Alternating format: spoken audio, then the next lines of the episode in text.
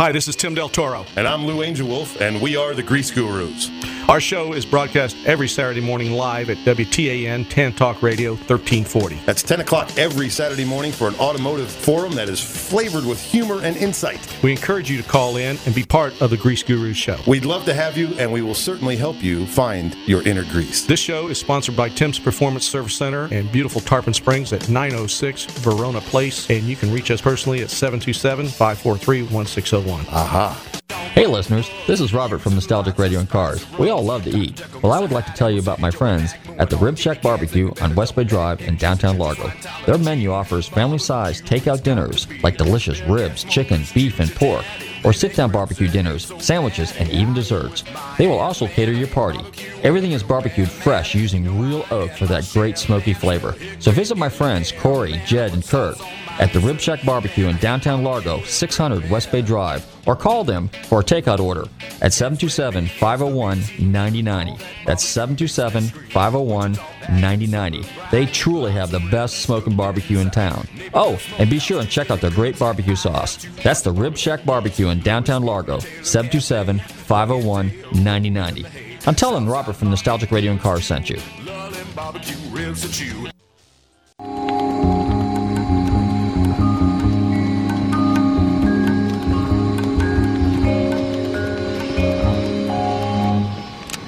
Good afternoon. Take your goddamn time about it. Hey, close that door. All right, what's in there? Overseas charts, some flight plans. Set it down. All right, turn around.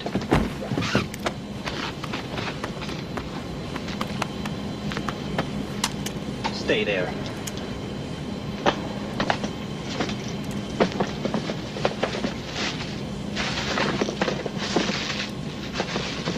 All right, turn out here. Here. Now get in there. It's all yours now. All right, get this thing up. Where, where to? You get us up. I'll tell you where to when we're up.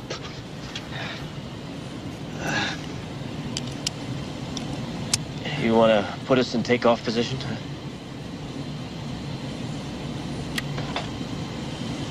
Starting three.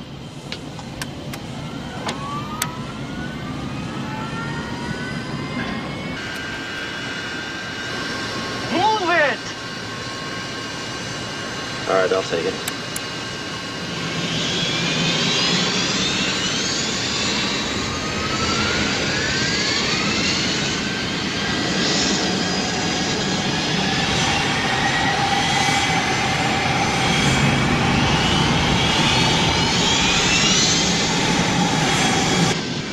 That's right, Lieutenant. We were lucky enough to have one of your men here. He's on board now, an Inspector Callahan. Callahan?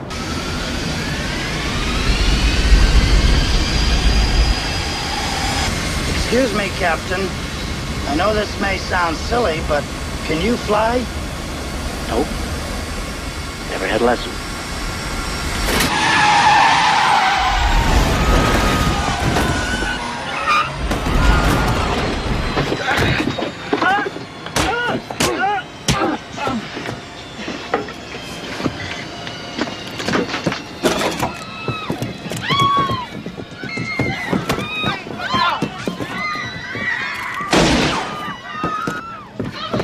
down.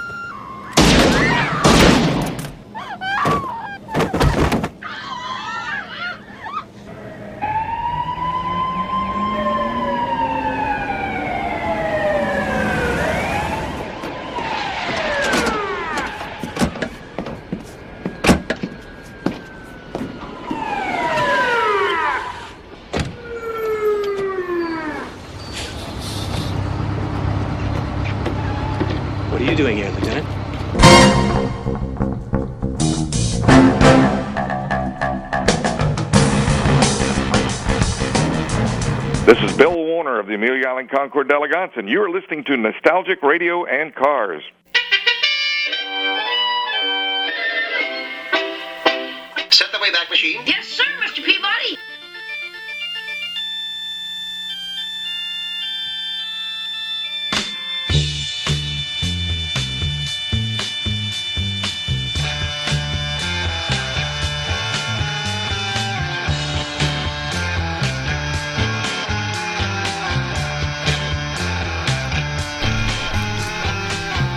Okay, listeners, welcome. You're tuned into Nostalgic Radio and Cars, and I'm your show host, Robert. Run your computer and Google TanTalk1340.com, and you can see us live here in the studios in downtown Clearwater.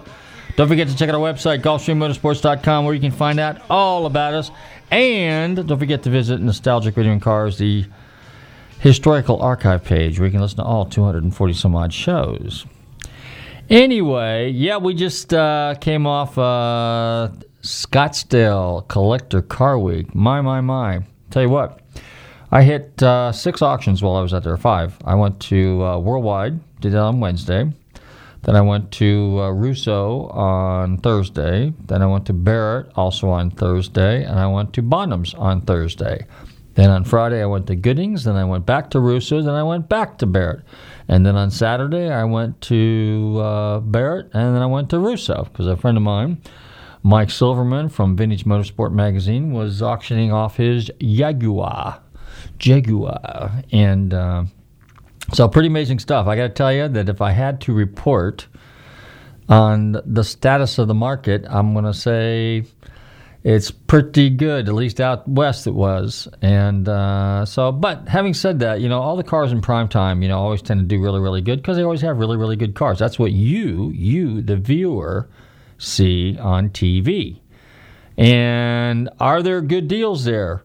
Well, they're good deals if you were the seller and you had primetime slots and you had really, really, really good cars. If you were a prospective buyer and you had, hmm, let's say, not so favorable numbers, and let's say there might not have been a big crowd. Now, when I say that, the reason I say that is because auctions are like any business. You know, they start off kind of slow because they're early in the morning. You do not know what numbers you're going to get. Okay because it's kind of like uh, first come first serve in the, in the world of consignments. Unless you got a specialty car, and then they're going to throw those cars in a uh, really, really, really good location because that is what they call their kind of uh, premium cars. You know, their uh, their feature cars, so to speak.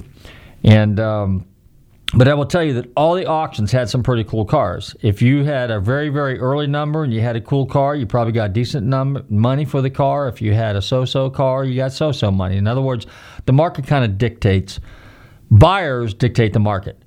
You know, and again, if you if you're there at the if you got prime time slots, you know, to sell your car, it's all about numbers. And it doesn't matter whether it's an antique or classic car auction. It also works the same when you're over here in Tampa or over to St. Pete auto auction at your Manheim. If you're early, early, and you got a run number, and it's let's say there's they're running 125 cars, and your run numbers in the first 25 or 30 cars, sadly, uh, you'll probably be running your car through a lane, and there's not going to be a lot of people there. Usually midway, like let's say there's 125 cars. So if you're like 60 to 80, 60 to 90, that's when everybody's standing around and they're all psyched and hyped up and everything like that. And that's probably when uh, they will bring a lot of money because everybody's there trying to bid. Okay, and then at the end of the run lane, the run list, so to speak, then the crowd kind of changes and they kind of dissipate and they go to the next lane. So in other words, let's say for example at an auction like Manheim, there's four lanes, five lanes, ten lanes. Orlando's got something like 26 lanes. So you can't beat all the lanes at one time. Now.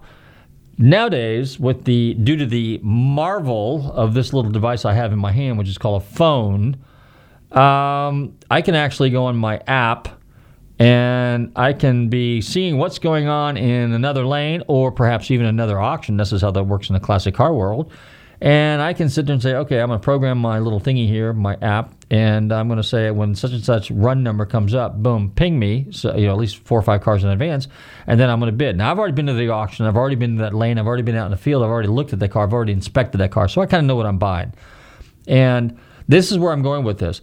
There are really, really, really good deals for buyers if you happen to be at the right place in the right time at the auction. Because generally, when somebody brings a car to an auction, they're there to sell it. Okay, most auctions are reserve. Many are have the option of, uh, or I should say, most auctions are no reserve or reserve, regardless. But they some of them have the option of going either way. My personal recommendation is. Don't buy into the oh yeah it's uh, take the reserve off and the numbers will go up. No no no no no no. I don't trust that. Um, I'm got a customer right now that we're talking about doing a kind of a very expensive car, and the auction companies they're in the business to sell cars because they get money on the buyer side and the and the seller side. In fact, what was interesting is most of the premiums now have gone from. I mean, they were like around eight percent, then they went to ten percent. Now, many of the auction houses are doing twelve percent, or they're doing twelve percent on the first two hundred fifty thousand. Anything over two hundred fifty thousand is ten percent. But that's the buyer as well as the seller premium. So do the math on that. You know, hundred thousand dollar car, somebody's getting twelve grand right off the bat. Somebody's paying twelve grand, ten grand right off the bat. Either or. You know, um, so you got to take that in consideration. Then you got to take in consideration transporting the car there. Now, if you got a thirty, forty thousand dollar car and you're paying these premiums, and you got to pay to get the car there and transport the car there and take care of the car there, store the car there, you got to pay room and board, your airfare, getting yourself out there, you know, and getting uh, you know getting in the whole big uh, spirit of everything. It's not a cheap uh, cheap enterprise. The best thing to do is just walk out there with your fat, fat, really fat checkbook and uh, find something that you want to buy. Because here's the deal: there's just there were a lot of good deals there, and the deals are generally the first couple of days, early in the morning, late, late, late towards the end of the auction, uh, and on Sunday. And some auctions actually do reruns. When I was at Russo, there were some pretty good deals there. There was a car there, and actually, if you follow us on Facebook, Nostalgic Radio and Cars or Gulfstream Motorsports, because I post the events. The events I generally post on Nostalgic Radio and Cars actual cars, some of the cool stuff, you know, individual stuff, I usually post on Gulfstream Motorsports because I got to keep that kind of active as well. And we won't mention Boneyard Bob, the angry car guy, but you can go check out Boneyard Bob, the angry car guy, too, every once in a while. But for the main, for the purposes of this radio show this evening, we're going to talk about nostalgic radio and cars and Gulfstream Motorsports. But there was a car there that I thought was a really, really cool deal. Some guy had a 1959 Austin Healey Bug Eye Sprite, totally race prepared with prior race history. That car bid only to 13. There was a $30,000 reserve on it, but the car had late numbers. There was, wasn't really a lot of people there. This car ran like at 9. The auction's over at 10. The car ran like at 9.30. And this is my point. You don't have control over that. So the best thing to do is, you know, you got a market, market, market, and try to get your own buyers there sometimes. That always helps. And if you're selling a car, you got to stay buyer. So where I'm going with this as well is uh, we have uh, in Scottsdale Collector Car Week, the Hagerty Bunch do a symposium every Thursday morning. And one of the questions that I raised, because this was my own personal experience, was uh, you know we're talking about descriptions, and there was a pretty cool group of people there. In fact, we have one of the gentlemen coming on our show a little bit later this evening. He is a uh, accredited appraiser, automobile appraiser, does diminished values. He's out of the uh, D.C. area. He's also responsible for the Hagerty uh, valuation guide. And uh, so we'll have him on in a little bit. But Wayne Carini was up there, Dave was up there, Colin uh, uh, Comer was up there, and another gentleman from New York who's also a dealer. He was up there. So they were all kind of like putting their own little spin on it, which was really good. But one of the questions I asked was, you know, this how how how much faith and validity do you put into the descriptions? Now I know from my own personal experiences when people consign cars, I had to read the descriptions. Many times the descriptions were wrong and I would actually correct them. I would actually call the consigner and say, "Hey, where'd you come up with this information?" Well, that's what was given to me. Well, you know, that just goes to show you these guys are most of the time they're just dealers, speculators, uh, investors, whatever, but they're really clueless because they're not really car guys. You have to know that. So if you're going to be buying a car, you need to do a, your own due diligence and physically inspect the vehicle. You have to do that. That's absolutely imperative. Or if you're not going to be there, have somebody that you know that's reputable, like me, for example, do a physical inspection on the car, make sure the car is as it is represented. Okay, now granted, all the auction companies have a disclaimer and it says, oh, yeah, you know, we don't uh, warrant uh, anything other than, uh, you know, what the seller provides us, you know, with information. They're always looking for a way out. But realistically, they're all collectively responsible because in my case when i worked for the auction company i did do my due diligence i did take the effort to contact the owner of the vehicle and my boss and i said look we got to get some sort of a meeting in the mindset because this car is clearly clearly misrepresented and uh, and if the car goes on the block, there is going to be some liability and there is going to be some exposure. And I don't care who you are, what you are. I will argue that tooth and nail. Okay. Any rate, overall, Scottsdale was an amazing event. Goodings had some really cool cars.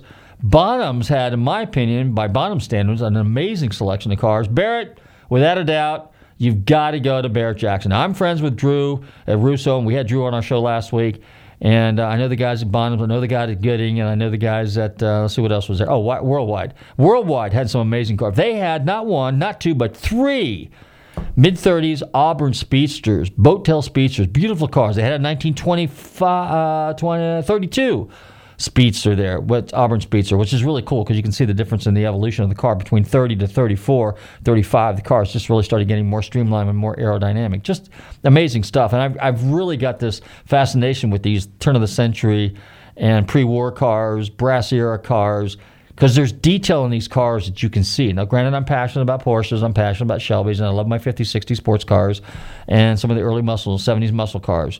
Beyond that, nah, it's just another car. When you get into 80s, 90s, now again, we're going through a generational shift, so I don't want to step on anybody's toes, but, you know, those cars to me uh, are cool. In order for us oldies, old guys, to uh, kind of keep the interest going, we need to get the young people more exposed to the older vintage cars. Now, I'm very fortunate because my son has grown up around this, so he takes an interest in these cars. He's not consumed with it because he has other things on his mind as well, and his his uh, college degree and stuff like that. But he does like old cars, and he does like driving a stick shift. Kids, drive a stick shift, a handshaker, three pedals. I mean, I remember we were at one of the auctions, and uh, they said, "Robert, we need you to move this Lamborghini." And I may have told the story before on the air. And I go, "Okay, which one?" He says, "Well, that uh, Gallardo over there." And I go, "The Gallardo?" And he goes, "Yeah." And I go, "Or Gallardo, whatever you call it." Anyway, still spaghetti grinder to me and uh, Audi powered. Oops, did I say that? Nope, I'm sorry. Anyway, and so I get in the car. Well, first I got in with no problem, but then I sat there for a minute because I couldn't figure out how to start it. There was only three buttons in the column. I mean, you know, it's pretty sterile looking inside. I mean, almost as bad as a Tesla, which is about as sterile as you can get. And so they're all standing outside and they're looking at me and motioning and you know flipping me the the the international sign language and all that kind of stuff. And I'm like, uh, I don't know what to do. Matter of fact, I was so uh, bewildered I couldn't even get out of the car. I didn't even know where the switch was. You know. So then they, I found the button and then opened the door and they said, "Well, it's that button in the middle there." And I go, "Oh, okay." So uh, you, there's a start button there somewhere, and then you hit D for drive, or in my case, dummy. I moved it, and uh, it kind of, you know, it was kind of weird. And then I, there was the other three buttons. One had R on it, which I guess was reverse or retard in my case. And uh, so I backed that thing up and I put it in the hole. And I said, you know what? This is just not me. You know, I mean, even when I see the new Porsches and I like them, you know, with the PDK transmission, all the push button stuff and all this weird stuff, the Mercedes Benzes, the BMWs, all that kind of goodies. I just uh, I just can't get into it. Just too too technical, too complicated for me, and and it just it, to me it's just not driving, and uh, it's just uh, it's a mode of transportation. How about that? That works good. But anyway, when you go to Barrett Jackson, you've got everything there. You get that huge, huge, huge tent, all kinds of cars, amazing quality cars, the stage, the hype, the excitement. Barrett Jackson truly is, and I put this on our Facebook page, the greatest automobile show on earth. And on that note, I think we're going to fire up the stereo because uh, since we just got back from Arizona, I think we're going to play a little Paul Revere and the Raiders. How about Arizona? You are tuned in to Nostalgic Radio and Cars. I'm your show host, Robert. Tell your friends, tune in. There's still plenty of time. We're here for the next 40 minutes. Take care, guys. Enjoy a little Paul Revere the Raiders. One California day, she says she believes in Robin Hood and brotherhood and colors of green and gray. And all you can do is laugh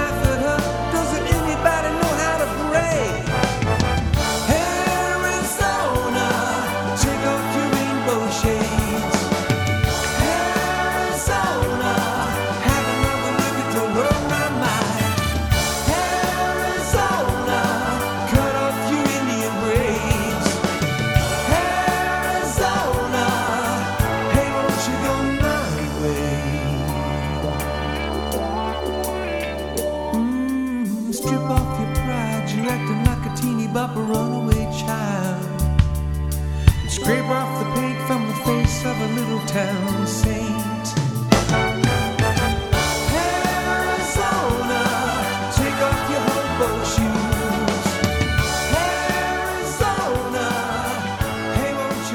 Hey, listeners, this is Robert from Nostalgic Radio and Cars. We all love to eat. Well, I would like to tell you about my friends at the Rib Shack Barbecue on West Bay Drive in downtown Largo. Their menu offers family sized takeout dinners like delicious ribs, chicken, beef, and pork, or sit down barbecue dinners, sandwiches, and even desserts. They will also cater your party.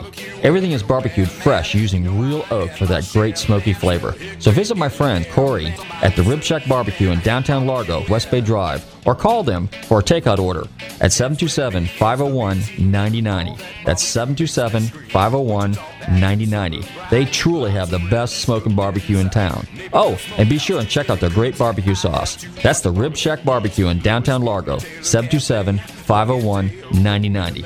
I'm telling Robert from Nostalgic Radio and Cars sent you. Looking for car shows? Then look no further than FLACarshows.com. On your computer or on your mobile device, FLACarshows.com is a comprehensive list of automotive events, plus videos and news articles. Whether you're looking for car shows, cruise ins, meetups, automotive festivals, cars and coffees, or anything else relating to an internal combustion engine, then this is a site for you. Check it out online or on your phone at FLACarshows.com.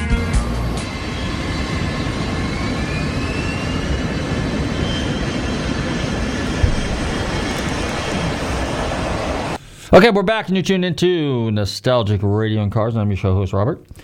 And uh, let's see what else. Oh, let's talk a little bit more about Scottsdale. Okay, so the, the cool thing about Scottsdale is there's just all kinds of stuff going on, and it truly is Scottsdale Collector Car Week. It's kind of like Amelia Island. Amelia Island, and we call that Amelia Island Collector Car Week. Started out for a couple of days, now the thing's almost a week long event.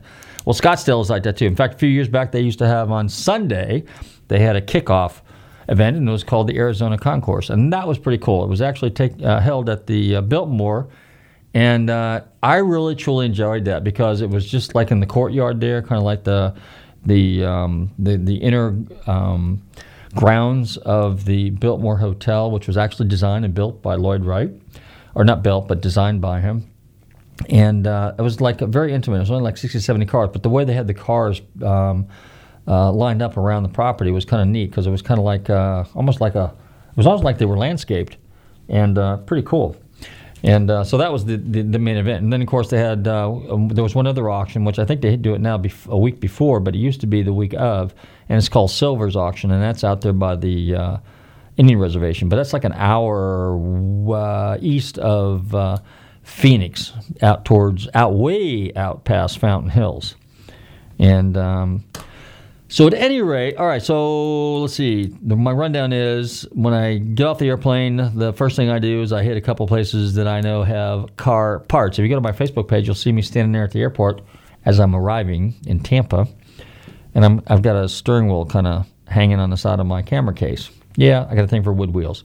So, but I always hit a few places there, and if they got an extra part or two, like uh, you know, you never know, they might have a velocity stack, might have a valve cover, might have some gauges, might have some fog lights. I mean, you know, kind of accessory stuff, which is about all I can bring back on an airplane, short of motors and cars and and all that kind of stuff. But at any rate, so uh, I rounded up some stuff, and then I obviously went to the auction, went to Worldwide first, then I went to the Jer- the Arizona Jetport party and that was pretty cool. And we had uh, um, Scott on from uh, the AZ Jet Center party last week, and it was pretty cool. Food was good. Uh, the the ambiance was good. I was run, talking to uh, a number of people I know, including Pete Doraguzzi from uh, from Heacock Classic Insurance in Lakeland. And there was a couple other people there that had a really cool Lamborghini Espada on the uh, on display there. Not to mention the jets, not to mention the vintage Learjet that was there as well as the G's, the Gulfstreams. Get it? Haha, Gulfstream. Anyway, so that was pretty cool. And then the next day, obviously, like I said, I went to uh, uh, to uh, Barrett Jackson. I went to Russo. The other thing that they do on Saturday, Saturday they have this huge car show. It's called um, uh, the Pavilion, and there's thousands of cars there. So I was wandering around there, and there was just a bunch, a bunch, a bunch of really cool rust-free cars there. In fact, there was probably better deals there than were at the auctions. But one of the other things I did Friday morning, or actually Saturday morning, is I went to this uh, Cars and Coffee things for 356, the the, the Arizona Outlaw 356 Club. Okay, so it was a bunch of 356s, a couple 911s and stuff, and it was it held at a place in Old Scottsdale, and it was called Four Till Four. Now think about that, Four Till Four. I know I had to think myself.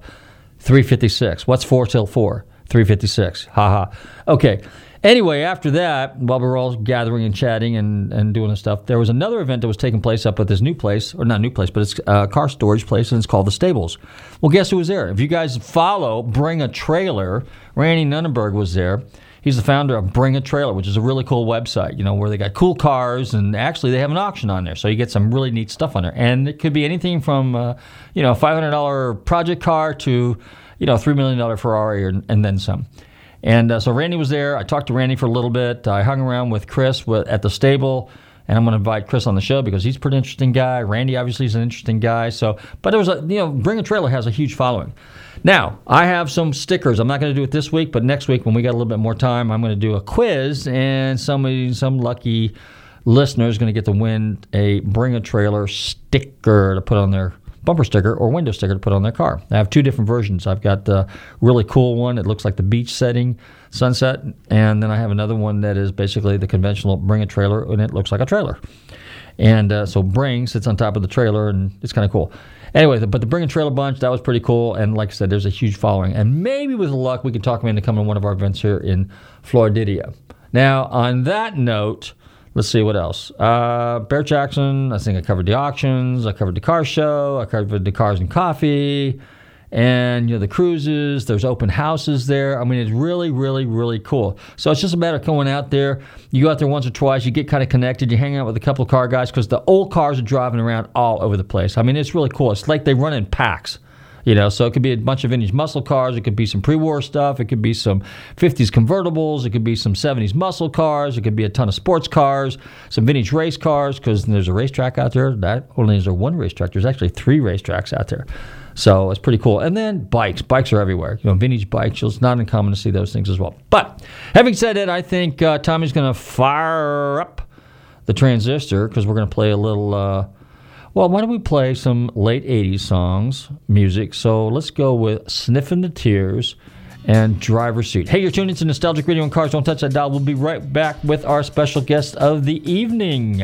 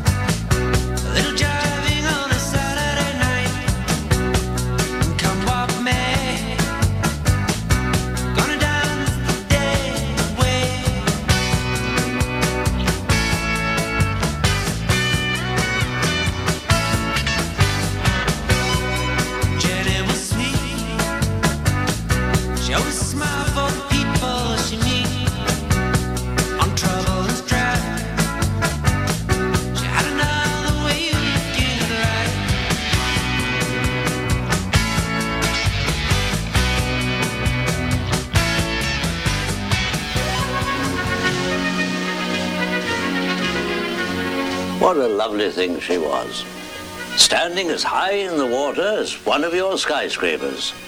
And God himself, they said, couldn't sink her. Then in two hours she was gone, and 1,500 souls with her. Control, this is Deep Quest at 8,000 feet. Negative contacts. This is Turtle. No contacts? No.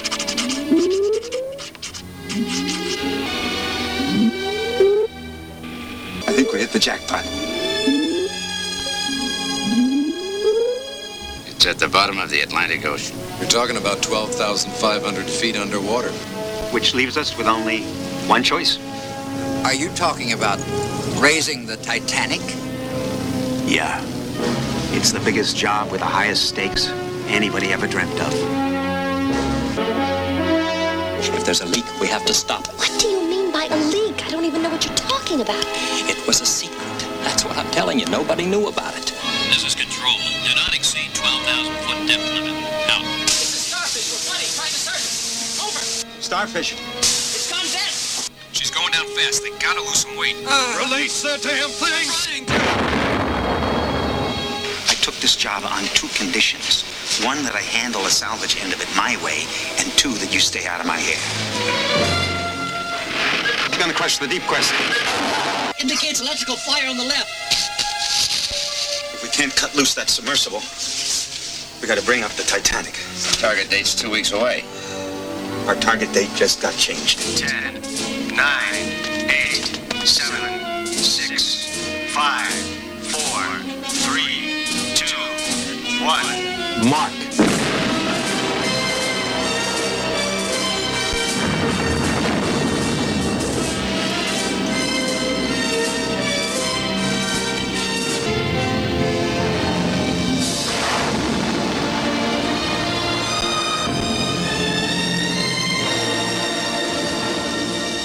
Hey, this is Adam Ferrara from Top Gear, and you are listening to Nostalgic Radio and Cars. Turn it up.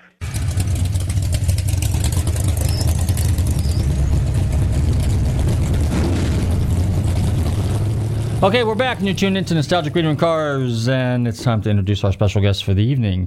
This gentleman has been around for a long time. He's a serious car guy. He's a fellow appraiser. He's also the reason we have the Hagerty Price Guide. I'm delighted to welcome to the show this evening, David Kinney. Dave, how you doing?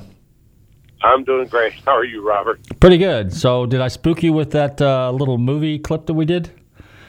Because uh, no, I'm everybody. Uh, everybody loves to, to, to have somebody reference thinking before they go on the air. Well, yeah, yeah, but actually, it was supposed to be uh, Tower Heist, and somehow the Titanic got in it. So I have no idea what's going on with the computer today. But hey, what the heck?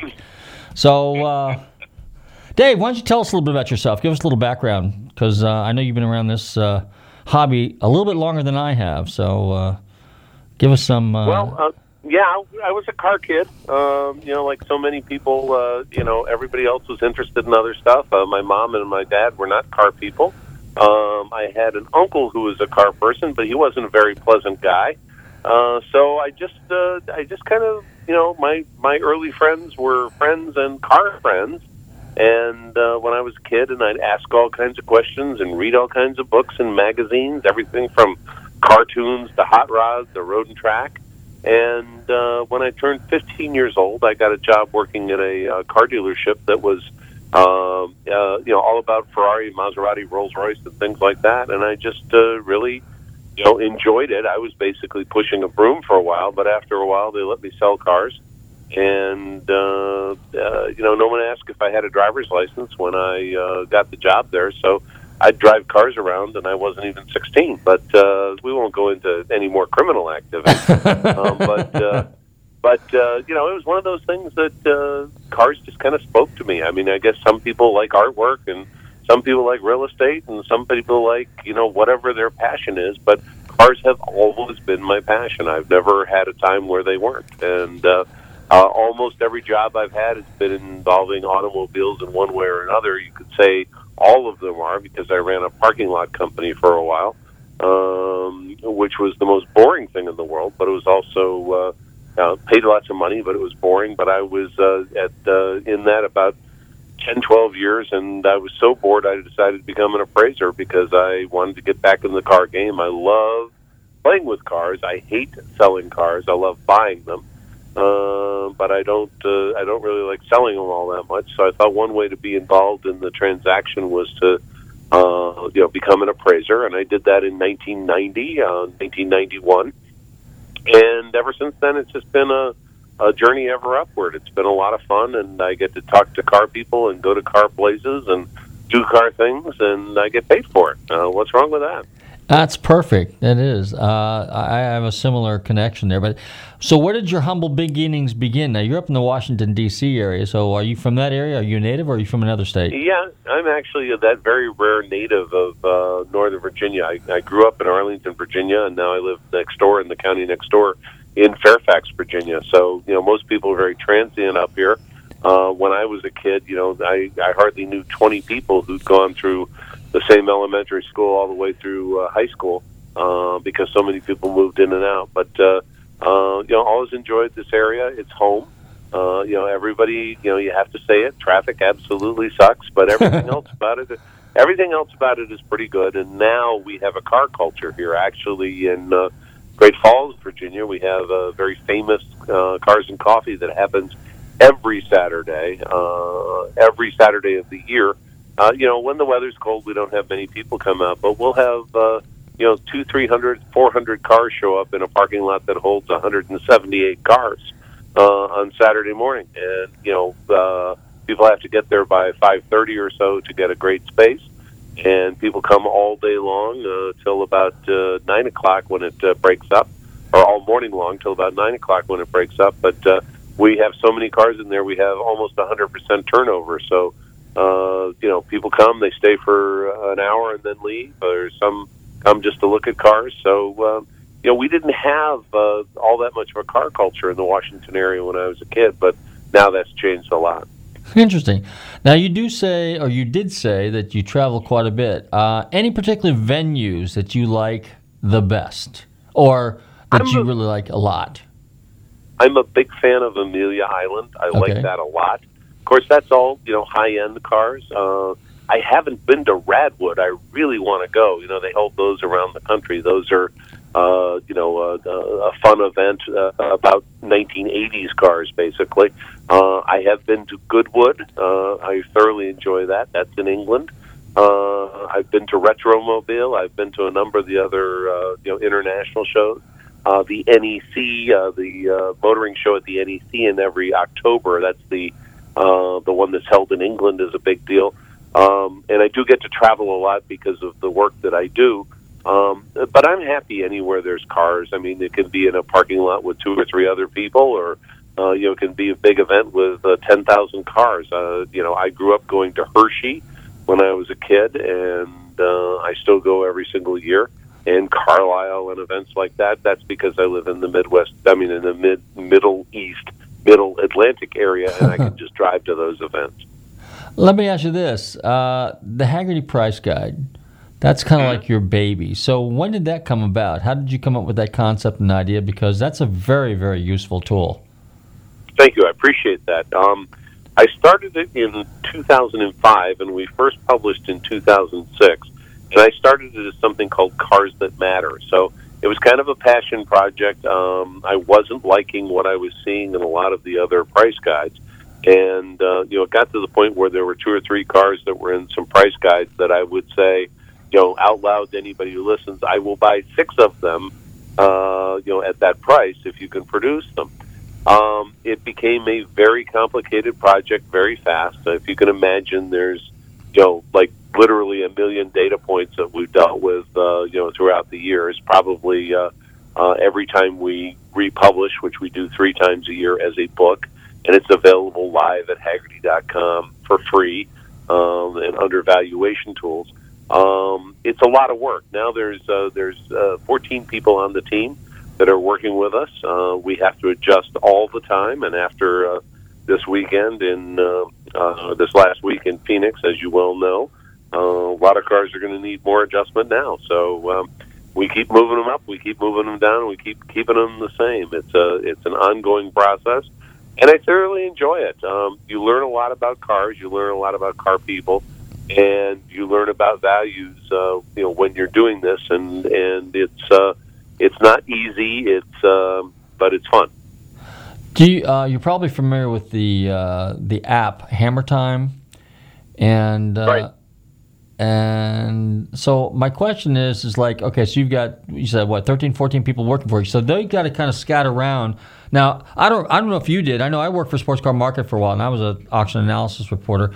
Did you ever work for Sports Car? Did uh, that and is your kind of uh, process the same? In other words, we have people that actually watch the auction, sit there, look at the cars, inspect the cars, write about the cars, and then of course obviously obviously tabulate the the values. Is that kind of how it works?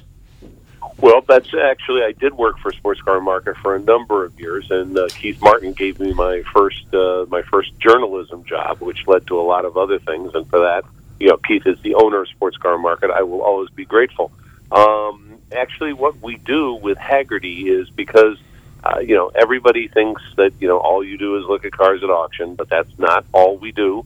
Um, we go and we condition those cars. So we have a team of people who go to all the major auctions and they scout all the auctions and they will write down, uh, you know, based on the condition ratings, whether the car is a one through a five or the occasional six that show up. And for people who don't know, a number one car is the very best car in the world. And when I mean very best, I mean on the lawn at the best concours in the world only. Um, you know, without so much as a blade of grass in the uh, tread of the tires. Um, number two car, number three car, still a very, very good car. Even our number four car is a is a good car. It's just not a great car. It might have you know replaced seats or something like that, or you know some paintwork problems or something along that area. So we condition all those cars before they go through the auction, and then we trace the price on them. I also part of my job is talking to dealers and uh, finding out what's hot and what's not. Part of my job is also we analyze classified ads. Uh, then Hagerty does have the largest database of anybody because uh, Hagerty insures the most classic cars. So we also tap into our database to find out more about what these cars are selling for. And it's really fun to track because sometimes we can track a car by serial number, uh, through two or three or four owners and see exactly where they go, where they end up, and what that person does with the car. So uh, it's an interesting thing to do, but it's a you know, like I said, it's an awful lot of work uh, to you know to get out there every day and, and take a look at these things and then uh, and then uh, you know uh, evaluate them. Uh, but you know, on the woe as me scale, I guess uh, what I do is a lot more fun than what a lot of people do. So you will never find me complaining about it. okay. Um, tell us about the when we had the symposium on Thursday morning, and I really enjoyed that with uh, you going back and forth with Colin and uh, Wayne, and who was the other gentleman there? John something from New York or No, it was uh, it was uh, Tom Papadopoulos. Tom Papadopoulos. a, yeah, dealer in uh, yeah in the northeastern area. Mhm. Okay, and they brought up uh, this new is it the Hagerty Drive Club or something like that? Can you elaborate on that a little bit? Or Uh, well, there's a couple things. Um, the, the Hagerty now has that. That's right, a, a Hagerty Drivers Club. Okay. Uh, you don't have to be a Hagerty insured to join. Um, you might think of it as like a AAA because there's also a uh, component, you know, a towing component if you break down, and that includes if you break down in your 2019 whatever. Um, they'll tow you to, uh, you know, uh, depending on the plan that you have. However, uh, you know, however needs to be. I don't know the mileage on that, but I know that I have a, a pretty big dog one on my own, uh, maybe a 150 or 200 miles, something like that. Um, but also get you the Hagerty magazine, get you discounts on things, uh, uh, you know, all kinds of stuff like that. So that's a new and something that we're doing. Then we also have something called Drive Share. Now, um, I don't, you know, I will never put one of my cars in Drive Share because I like my cars too much. But every once in a while, I, well, the thought of somebody I don't know driving it, it's just kind of, you know, to me, kind of, you know, it doesn't work. Let's just put it that way. But maybe if I had a, you know, let's say if I had an old, you know, VW thing that, you know, was just fun to knock around with, or maybe a Bronco that had a couple of dents in it, I'd be fine with that. But that's not the type of car I own right now. So um, that is, a, uh, you can take a look and you can see with DriveShare, you can rent a classic vehicle, uh, you know, by the day, and it's uh, peer to peer, like a, um, uh, you know, uh, so many of these businesses, like a, an Airbnb or something like that, only for cars. Oh, okay. And I know a lot of people have had good luck with it. They really enjoy it. And, you know, people who live in a city like Miami or Daytona Beach or something like that in Florida, um, you know, we've got a almost a 300 day, 365 day a year possibility, you know, for somebody to come down and rent one of uh, those cars just to drive and have fun with. So, Drivers Club is the big deal. Um, that's a lot of people, and Drive Share is also something that uh, a lot of people I know are, are actually doing it. I know uh, three people that are uh, renting cars on Drive Share, and they've had great experience. Uh, you know, renting their own cars, and then I've known two people who've rented them so far, and they've had a lot of fun with it. One rented a VW Beetle, uh, another rented a classic Mustang, and they had it for a few days.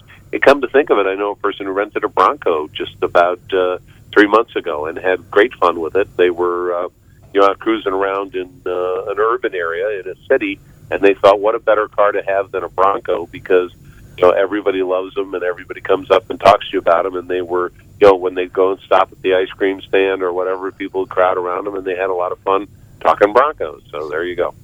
Well, you know, it's interesting that, you know, speaking of Amelia Island earlier, now that I would think would be if you're in Amelia or if you were in Scottsdale or if you were in Monterey, whoever, you know, because a lot of these guys fly in from wherever, this would be a great way for them because a lot of car collectors have more than one car. So if they have some sort of a this, this drive share deal, that might really work out cool because then you're up at Amelia Island, you get to drive around Fernandina Beach and all around the outlying little areas. I think that would be kind of cool. So I, I could see I could see the marketability of that.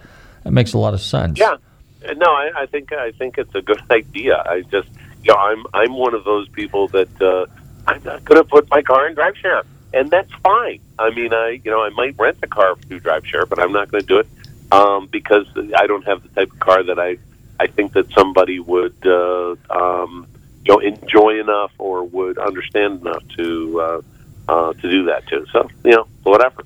So, since we're on the subject of your cars, so what type of cars are in your little stable or portfolio, if we want to use the investment cl- investment cliche? Well, everybody uh, knows that I'm a Studebaker Avanti fan. You know, my name's Dave, and I own blank Avantis. Okay. Um, you know, hello, Dave. Right. Um, You're good but, friends with. uh, You got to be buddy buddies with uh, then uh, Dennis Gage because he's another Studebaker guy. Although he's not a Avanti guy, but Avanti guy, but he's right. definitely yeah, Studebaker. even, uh, you know, and uh, Lance Lambert. Speaking of people who uh, you know have uh, radio chops and all that out on the West Coast, he's uh, he's got a Studebaker Avanti as well. Okay. Well, uh, you know, um, it's a fun it's a fun thing because um, you know I like the Avantis a lot. Um, I also have two Bentleys uh, from the '80s.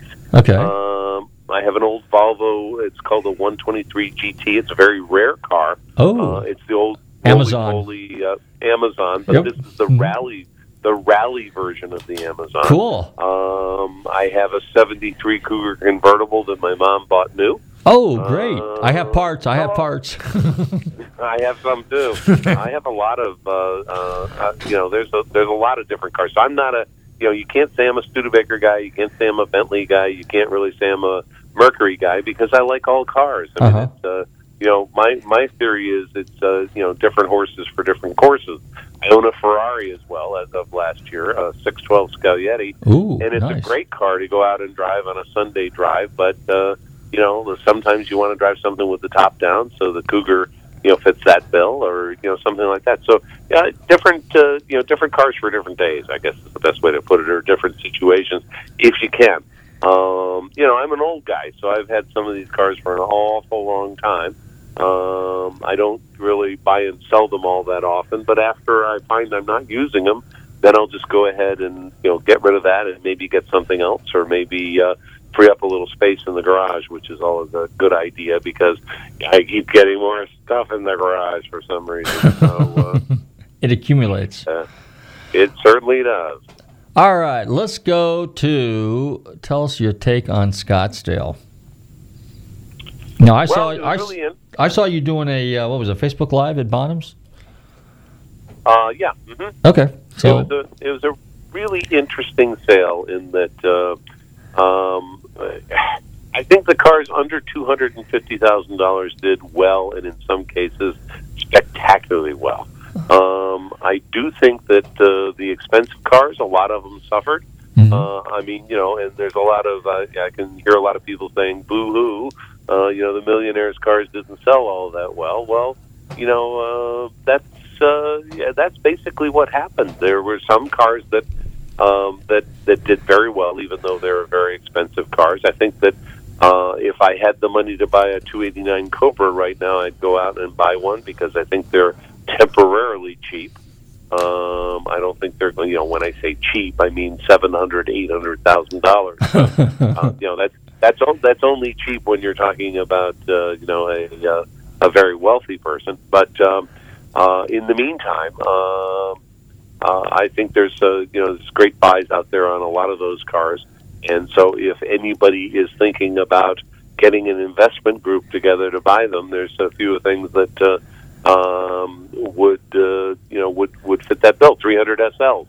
Um, they're a little off of their uh, price from a while ago. Even the uh, 280, 250, and 230 SLs are a little off of their price from a while ago. So, um, uh, you know, there's there's always opportunities in the market. It depends on where you play in the marketplace. Um, but there's always great buys on great cars if you hang out long enough and and look around, uh, uh, you know, as as hard as you can to find them. We've got a few minutes left. Um, this is a question I get asked a lot. Is there a difference in the value of vehicles depending on the geographic area? And let's just use the United States. I don't want to go into Europe because I know the market over there's different. But let's just say the United States. So let's just say the Northeast, Northwest, Southeast, Southwest. What's been your experiences? And let's just say Uh, well, like I- like kind and quality cars. So just give me your take on it. Okay, I think that I think that there's not an amazing amount of difference because every car is about twenty five hundred dollars away from being any place in the United States by a you know a a reputable certified carrier. Okay, so I would say that you know here's the here's the best way to answer that question.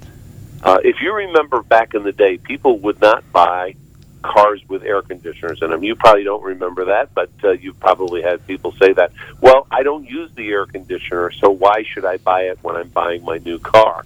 my argument was that even though you don't use that air conditioner, um, it will always make that car worth more and be more saleable.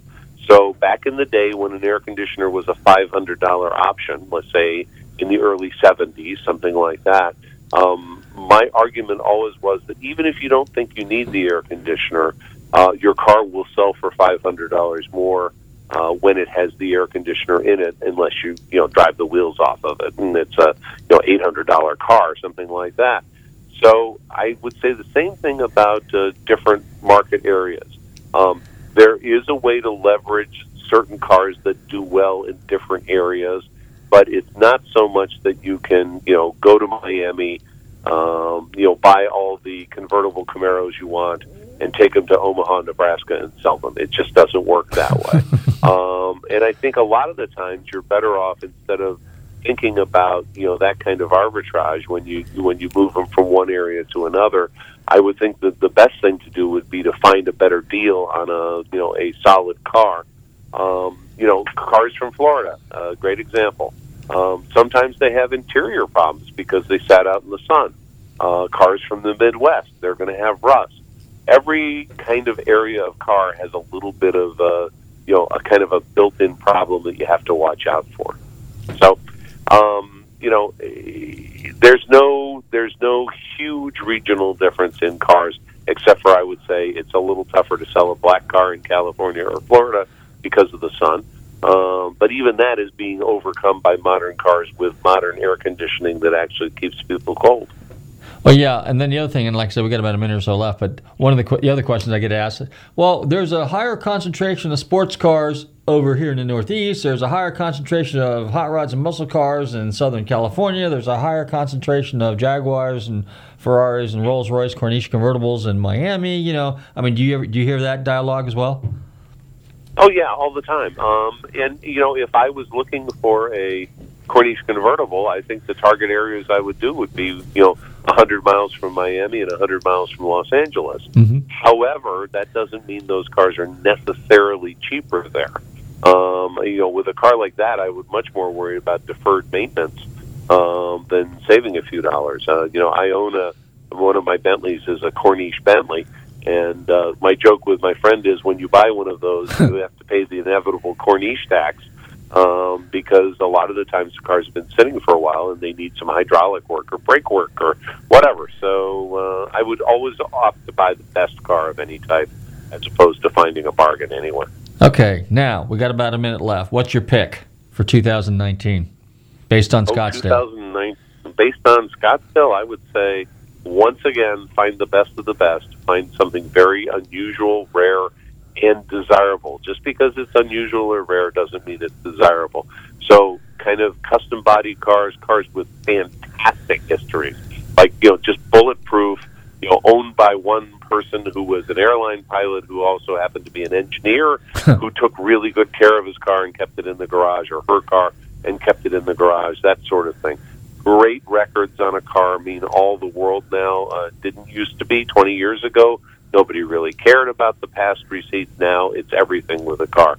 So uh, you know, club membership is a big deal too. If uh, if your guy's a member of Porsche Club of America and owns a Porsche, uh, you know, it gets two bonus points. But I would look out for the rare, the unusual, and the desirable. I would say would be the thing to to really, really concentrate on. Super. Okay, and one more question. A 90s pick. If you had to pick a car out of the 90s, I was actually going to do this per decade, but uh, since we only got like uh, 40 seconds left, I figured I'd just go ask you. Pick a 90s car. Well, I, I would I would say Mustang, Mustang, and Mustang. Mustang, Um, Mustang, and Mustang. Okay. Yeah, I think there's a there's a lot of great choices on uh, you know and very affordable choices on Mustangs in the 90s. Uh, you know, this was the time of the resurgence of the Mustang, the you know kind of the late 80s and into the into the 90s, and I would argue they got better and better as the 90s went along.